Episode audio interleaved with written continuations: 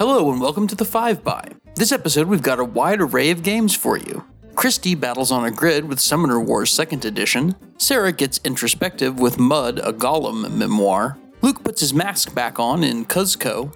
Ruel races dice in Cubitos, and I try to be clever with So Clover. Every year in the cube shaped world of Cubitos, the citizens host the Cube Cup, a competition to determine the Cubitos champion. Runners race around the track with the help of their support team, hoping to push their luck and win the coveted prize. Hi, friends, this is Ruel Gaviola. Let's take a look at Cubitos by John D. Clair, with art by Banu Andaru, Felicia Cano, Jackie Davis, Callie Fitzgerald, and Ryan Eiler. Cubitos was published in 2020 by AEG, who sent me a copy. In Cubitos, two to four players attempt to cross the finish line first through the use of dice, dice, and more dice. Each player has a cube shaped runner on the main track and are moved around by their support team, which is made up of a fistful of starting dice. Each round is played in two phases the roll phase and the run phase. During the roll phase, players simultaneously roll their dice and move any hits into their active zone. If all of their dice show blank faces, they have busted and discard their dice. Otherwise, they decide to pass and end their roll phase, or push their luck and re-roll their blank dice. After everyone has passed or busted, the run phase begins, and each player resolves their dice.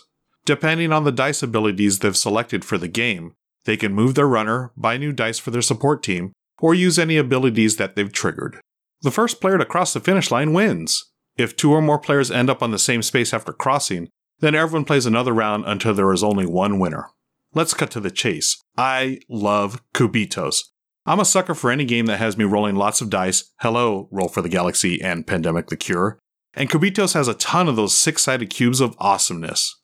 The bag building and push your luck mechanisms remind me so much of the Quacks of Quedlinburg that whenever I introduce Cubitos to my gaming friends, I call it Quacks the Dice Game.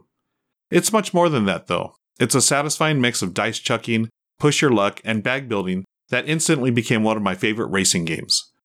The simultaneous play ensures a quick and snappy turn throughout the game, and there are plenty of catch up mechanisms when the dice aren't rolling your way. For instance, when you bust, you'll move up on a separate fan track and gain bonuses such as additional currency or dice. I love this thematic touch because fans really love rooting for that underdog. And the runaway leader problem is dealt with neatly in Cubitos. At the end of each turn, if the leader is one or more areas ahead of everyone else, then those players receive additional dice. So, if Lauren is leading Bruno by one area, Bruno will receive one extra die on his next turn. For those new to bag or dice building, but are familiar with deck building, there are similar concepts in play here. Everyone starts with the same basic dice offering currency and movement. As you spend money to add to your support team in the form of the different dice, you'll have better options for spending and moving. You'll also have opportunities on the board to remove your weaker dice, so that by the final turn you should be able to generate enough movement to propel yourself past that finish line. Like any good deck builder, you can focus on generating currency early to afford the more expensive and powerful dice, and then switch mid game to dice that are primarily about movement. While I feel Cubitos is ripe for expansions, there is a lot of replayability in the game. In addition to everyone's great starting dice, there are 8 different dice that you can add to your rolls. Each die has seven different abilities, and you'll choose one for each game. My favorite are the red dice, since you'll be comparing results to other players. Usually, whoever rolls the most symbols on the red dice will gain something the others can't. There's a suggested list of dice to use for your first game, along with other dice combos that offer different experiences. There are also two double sided racetracks that you can use. I love that Cubitos has a champion tour list that allows you to play with every single one of those 56 abilities and four racetracks over a seven race campaign. The game's only faults have nothing to do with gameplay. While the artwork is quirky and fun, at first I wasn't too sure of the SpongeBob SquarePants style character on the box cover. It just didn't appeal to me. And those dice boxes or trays were such a pain to put together, even though they are thematic. Cubes and cubitos, get it? Thankfully, they're not needed to play, and the pun laden dice names are sure to get some laughs from any group. I mean, who wouldn't laugh at Smelly Cat, Rollosaurus, Catastrophe, You Bet Jurassican, Bahama Llama, Up to 11, or Pina Cublada? I'm only sad I didn't think of these names myself. John D. Clair continues to impress with his game designs, and it's safe to say I'm fully on board the Clair hype train. His games Ecos, First Continent, Space Base, and Mystic Vale are some of my recent favorites, and Cubitos is yet another outstanding title that will continue to hit the tabletop often. It's one of the best games I've played this year. Thanks to AEG for the copy of Cubitos. This has been Ruel Gaviola for the 5 by. Thanks for listening. Find me on Twitter and Twitch at Ruel Gaviola. That's R U E L G A V I O L A. Over the last 10 years, I've learned just how broad and varied area control can be as a mechanism. It can encompass everything from wide, sprawling affairs like War for the Ring, to one on one God's Eye battles like Twilight Struggle, to tense political jockeying like Tammany Hall, to tactical knife fight in a phone booth conflicts like El Grande. The maps over which players fight can remain static, a consistent battleground changed only by the conflict zone upon it, randomized setups that present players with new challenges each time they play, or evolving expansions players discover over the course of the game. Rarely, though, have I hmm. seen an area control game based around physically manipulating the map to your favor during play, and none executed as successfully as Cuzco. Cuzco has an odd history. Originally published as the second game in Michael Kiesling and Wolfgang Kramer's Mask trilogy at the turn of the millennium, original European publisher Ravensburger inexplicably changed the setting from 13th century Incan Empire to the Indonesian island of Java. While not an earth shattering change, it did make the publishing of the original Mask trilogy awkward, with Java being the only game in the series not set in Mesoamerica. All that changed in 2019 when the European publisher Super Meeple remade the game with its original theme, transporting it back to ancient northern Peru and giving it the same visual and tactile treatment as their other Mask trilogy remakes of Mexica and Tikal. And oh my word, the game is so much better for it. In Cuzco, players take on the roles of Incan dignitaries cultivating the land to the north of the titular city, building new villages and farming terraces, and attracting new populace with temples and festivals.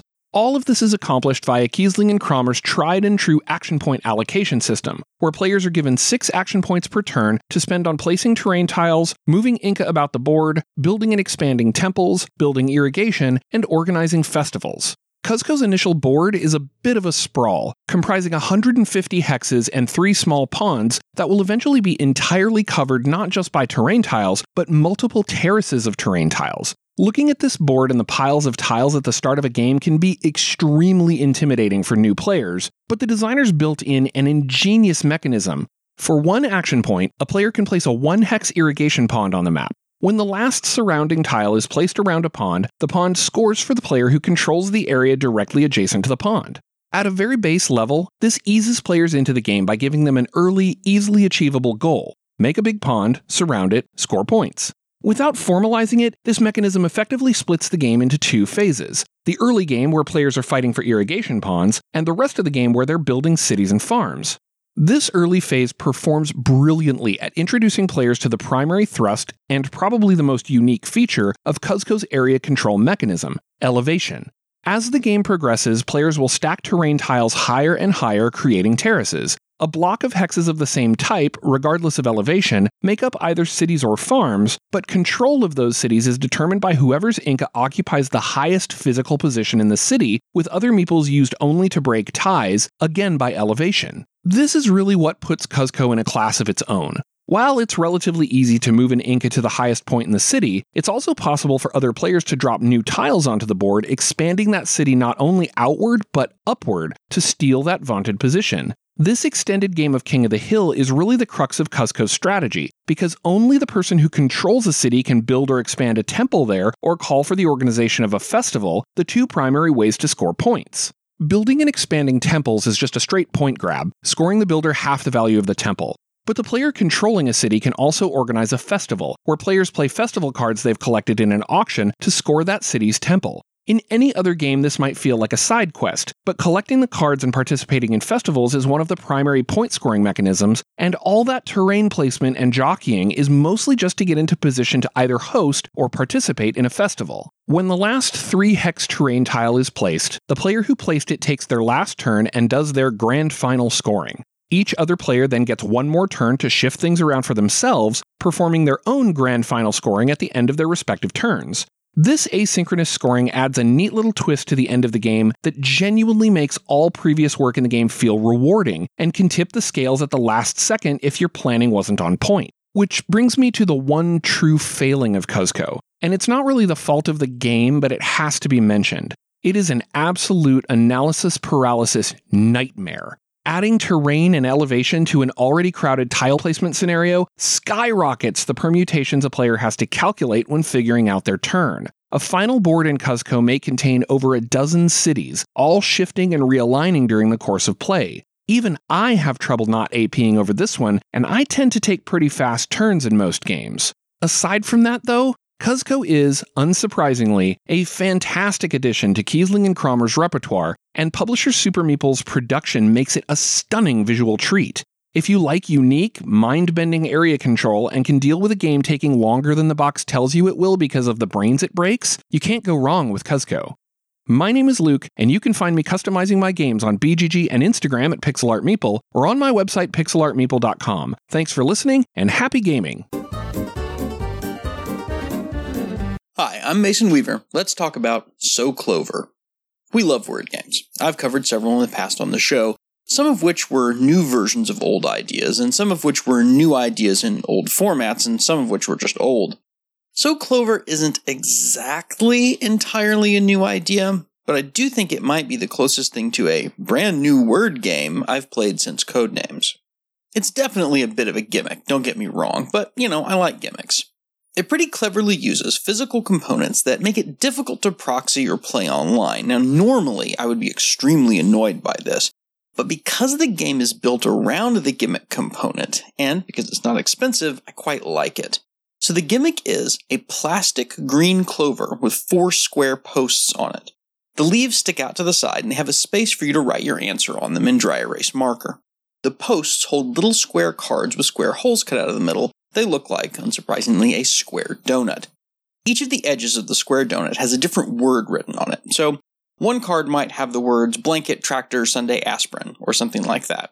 They're all totally unrelated, although sometimes a card will have two words on it that are maybe connected conceptually, or various words that can be connected conceptually in a variety of ways. And part of the challenge of So Clover, as we'll see later, is exactly this. So every round, each player takes a plastic clover and puts four random cards in the four spaces. Each of these word pairs now has a blank leaf space above it for you to write the word that connects the two words on the cards together.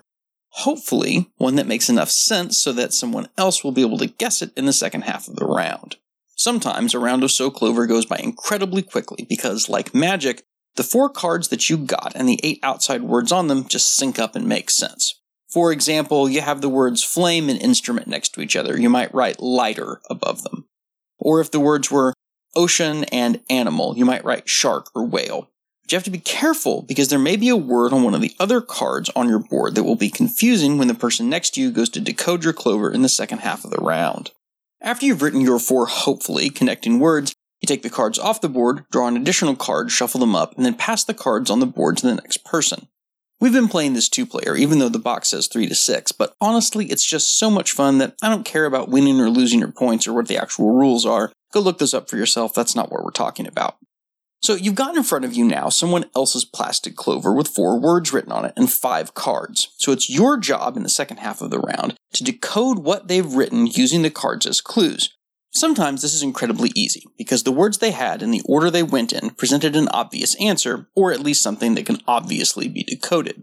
One of your written words might be sky, S K Y. Um, now, on its own, that's not much, but if you had a card each that had the words thunderstorm and open, it'd be a pretty good bet that that was the other player's intent. Sometimes you get stuck because there are just too many good answers, which is the purpose of drawing the fifth card. The person who wrote the answers hasn't seen the fifth card, remember, only you have. So they haven't attempted to correct for anything that might be on that card. So they might have written cookie, hoping that you'd pick the words oven and sweet. But if one of the words on the fifth card is chocolate, then it's going to throw their clue completely out of whack. So the very clever thing about So Clover, and I'm not even going to get into the fact that I think it's kind of a stupid name, it's neither here nor there, is that it's not just a word game, it's a spatial relationship word game. Sometimes the best clues can help to buoy up the rotten clues you have to give if you can ensure that one side of a clue will be guessed correctly because of the corresponding word next to it on the other clue. We've played enough now that we've maybe sort of started gaming this a little, which I actually think makes it more fun for two players. So if there's one side of the clover that I know Megan will absolutely get 100% correct, I can flub the other side of it knowing that the inevitably correct answer will be put into place anyway. If you've listened to the show for any period of time, you know this is significantly more of a discussion of a game's mechanics than I usually go into. But I felt like because So Clover is sort of unlike any other game you've ever played, I have to talk about the physicality of the game, really to talk about it at all. I think that So Clover probably has an equivalent life and replayability to Just One, uh, also from Repos and God Emperor Asmodee, though So Clover I think is significantly more complex.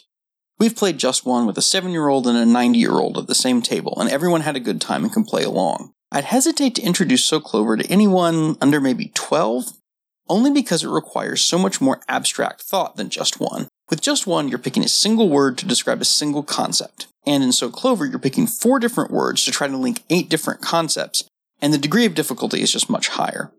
I'm also a little wary of playing this with anyone who has trouble writing, as the actual space available to write the clues is pretty limited, and the cards do kind of tend to fall over a little bit if you bump them while you're trying to write. So, who should play So Clover? People who like word games, people who like party games, people who liked just one but want something a little more difficult, and people who like to stare at two words for 15 minutes desperately trying to think of a way to link them together. I give So Clover 4 out of 4 leaf clovers of mind melting frustration and self congratulation. I'm Mason Weaver. You can find me on Twitter and occasionally Instagram at Discount Compost and on Board Game Geek and Board Game Arena as Breakfast Core. I don't really like the question, What is a game? I don't think that question generally leads to useful information. When I hear someone trying to classify things as a game or not a game, seems like it's usually part of some gatekeepery effort to build a wall of acceptability around games, quote unquote and position outside that wall anything too experimental, anything that plays too much with convention, or sometimes anything the person asking the question just doesn't like. But as much as I dislike that question, what is a game? I keep playing games that raise it and leave me thinking about it. Today's is Mud a Golem Memoir. Designed by Hannah Shaffer and Evan Rowland, Mud a Golem Memoir was published in 2021 by their company Turtle Bun Games. I got it from their Kickstarter campaign, but the game is available direct from the Turtle Bun website. Mud a Golem Memoir is part RPG, part zine, part guided storytelling, part thought experiment. But what is it actually? It's a 36 page booklet with illustrations that tell the story of you, a clay golem, from your first moments of existence to the end of your life. A golem is an anthropomorphized creature from Jewish folklore, created from dust or clay or mud and given life. You, the golem, wake up alone in the world, explore your surroundings, travel, and meet people. The golem approaches life with a calm that seems appropriate for a creature made of earth. Throughout the story, you ponder questions like Why have you been created? What are you there for? Can you be loved? The golem's steadiness seems so natural and is so reinforced by Evan Rowland's illustrations that the one moment when it acts out extreme emotion is truly shocking. The first page has blank spaces for you to write in three things about the golem your purpose, your dreams, and your claim to beauty. At various points of the story, you're asked to make choices which determine what you write in those spaces. You're also at times given prompts to do small tasks like close your eyes, or find a small object and hold it in your hand. These tasks are optional, but doing them expands your choices at the end of the game. And whether or not you do them somewhat affects the way the story develops, although the outcome is more or less the same, no matter what choices you make. According to the creators, Mud draws on the mythology of the golem to tell a story about queer and Jewish identity and the experience of feeling out of place in your own body.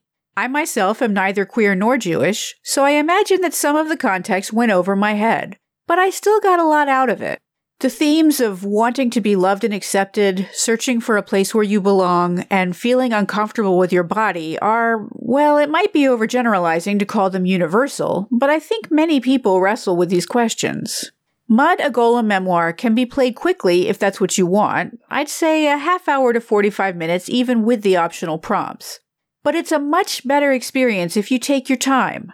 Stop and think about what's happening in the story and what it means to you. And take breaks when it gets too intense. Because it does get intense. While I did all the optional prompts, there was one prompt that, even though it was not optional and in fact was crucial to the story, I did not do it. I just couldn't bring myself to. This is the point in a review when I would normally talk about why it's fun. I even have a little outline to help me get started writing reviews, and why it's fun is one of the bullets. But I can't call Mud a Golem memoir fun. I don't think it's supposed to be. Fun isn't the goal of this game.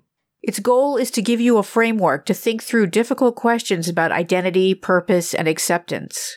While I played Mud a Golem Memoir, I kept thinking about dys4ia, a flash game by Anna Anthropy that I played about eight years ago. dys4ia told the story of Anthropy's transition, and while the ending is upbeat, much of the playthrough is intentionally uncomfortable. I'd never heard of the concept of dysphoria before playing that game, but Anthropy's weary frustration was palpable. dys4ia and Mud a Golem Memoir look very different, but evoked similar feelings for me. Like dys4ia, Mud a Golem Memoir wants you to be uncomfortable. You identify with the golem. It's you, after all. And when the golem suffers, it feels very real. You want the golem to triumph in the end. I wanted that very badly, but this game isn't about winning. It's about acceptance, a fresh start that honors what came before. So, is Mud a Golem memoir a game? I'm still not sure. On the continuum of game to not a game, I think it's the furthest out there of anything I've reviewed for the 5 by. But ultimately, it doesn't matter. Mud a Golem memoir is an emotional experience, and on those terms, it's powerful. To be honest, this review was hard for me to write because what the game meant to me was so personal, it's kind of hard to talk about. This 36 page RPG slash zine slash thought experiment became something sad and beautiful and profound. And that's Mud a Golem Memoir. My name is Sarah. Look me up on Twitter at Sarah Ovenall. Especially if you know of other innovative solo RPGs. Then I really want to hear from you. In 2019, I reviewed a two player game by Plaid Hat Games called Summoner Wars. You can find that review in episode 67. Summoner Wars was first released in 2009. It's a card based game that is played on a board, and your cards represent the units of a themed army of fantasy characters, which is called a faction. For the next five years or so, Plaid Hat continued to release new faction decks and expansions for Summoner Wars. The additional content got more and more creative and complex over the years. With the release of Summoner Wars Alliances in 2014, the collection of factions, reinforcements, second summoners, and mashed up factions was considered complete. Fast forward to 2021. This year, the designer of Summoner Wars and the founder of Plaid Hat Games, Colby Dauch, has come out with a second edition. I have been totally thrilled about this all summer, and it's really exciting for a lot of the longtime fans of this game. The new edition is not just a reprint or a reskin of the original, it's a total overhaul in a lot of ways. The basic rules have been revamped, and there is all new art by Martin Abel and Madison Johnson. Most of the factions are updated versions of the original factions, which is great for those of us who remember them, plus, there is the occasional new faction. Within each deck, many of the card abilities and stats are different. Before I get into more detail with these updates, I'll give a quick overview of the basic elements of the game. Each faction has a leader called a summoner. When you add new units to the board during the game, that's called summoning, hence Summoner Wars. Your faction is battling the other person's faction, and specifically, the object of the game is to destroy your opponent's summoner. All of the characters on your cards have a certain number of life points, a cost to summon them, an attack value, and a special ability. Attacks are resolved by rolling dice, so the more dice, the better. The resource used to summon new units is called magic, and you can gain magic by discarding cards and by destroying your opponent's units. Your deck also contains event cards that you can either play for their effect or discard for magic. Now I'll get back to some comparisons. Summoner Wars has three types of units common units, champion units, and summoner units. The first edition was very tactical, and the common units were pretty fragile. Often they would only last one turn, and then most of the board would be cleared. Given that you are feeding your opponent magic by playing fragile units, this often led to champion heavy play, which sometimes felt predictable. In the second edition, common units have been beefed up and their abilities are not as simplistic. This makes both hand management and the board state more strategic, and I have really been enjoying the new common units so far. There are a few other changes worth noting. In the first edition, oftentimes a defensive turtling strategy turned out to be superior to an offensive one, leading to stalemates in which whoever engaged first would be at a disadvantage. In the second edition, if you don't attack any of your opponent's cards on a given turn, your summoner receives a wound. I'm happy that that was addressed. Killing your own units for magic used to be an issue as well, including killing units from your starting setup on the first turn. In the second edition, you only get magic from destroying enemy cards. These types of things were often house ruled in the original game, but it's a breath of fresh air to actually have them be part of the rules. The art in the second edition is lighter than the original. It's more whimsical and family friendly looking. Not everyone is a fan of the new art, and it's an adjustment for the crusty old vets, especially. I personally like it. I think it makes the game more lighthearted. The representation is noticeably better in the second edition, with more female characters overall and a wide range of skin tones across human factions. I'm also really pleased that everyone looks like they are genuinely ready for battle in whatever way is relevant to that faction, and that I can sit down to a game and immerse myself in the experience without having to put up with objectified characters. I can't wait to see the new factions they are coming out with. Plaid Hat is aiming to add two new factions every three months. Summoner Wars 2nd Edition has a new browser based app where you can play against an AI or play asynchronously against a friend or a stranger. There's also a Discord community where you can find opponents and talk about the game. The animations are pretty, and I think it's a great implementation. There is a free faction available every month. Joe Ellis, aka J. Arthur Ellis, is the person in charge of the app, and he has a blog on Board Game Geek called Plaid Hat Tech and Games where you can read about the latest updates. I feel like Summoner Wars 2nd Edition is everything I wanted the original Summoner Wars to be, and the app is icing on the cake. You can see some photos on my Instagram at D6CMarie. Thanks for listening. You've been listening to The Five By, your bi weekly source for rapid fire board game reviews and proud member of the Inside Voices Network. Follow us on Twitter at 5 Games. Like us on Facebook at facebook.com slash 5 Games. Join our BGG Guild number 2810. Listen to us on Apple Podcasts, Stitcher, Google Play, or wherever you get your favorite podcasts. And check out our website at 5bygames.com. If you like what we do here on the 5 by and want to support our work, visit our Patreon page at patreon.com slash 5bygames. Thanks for listening.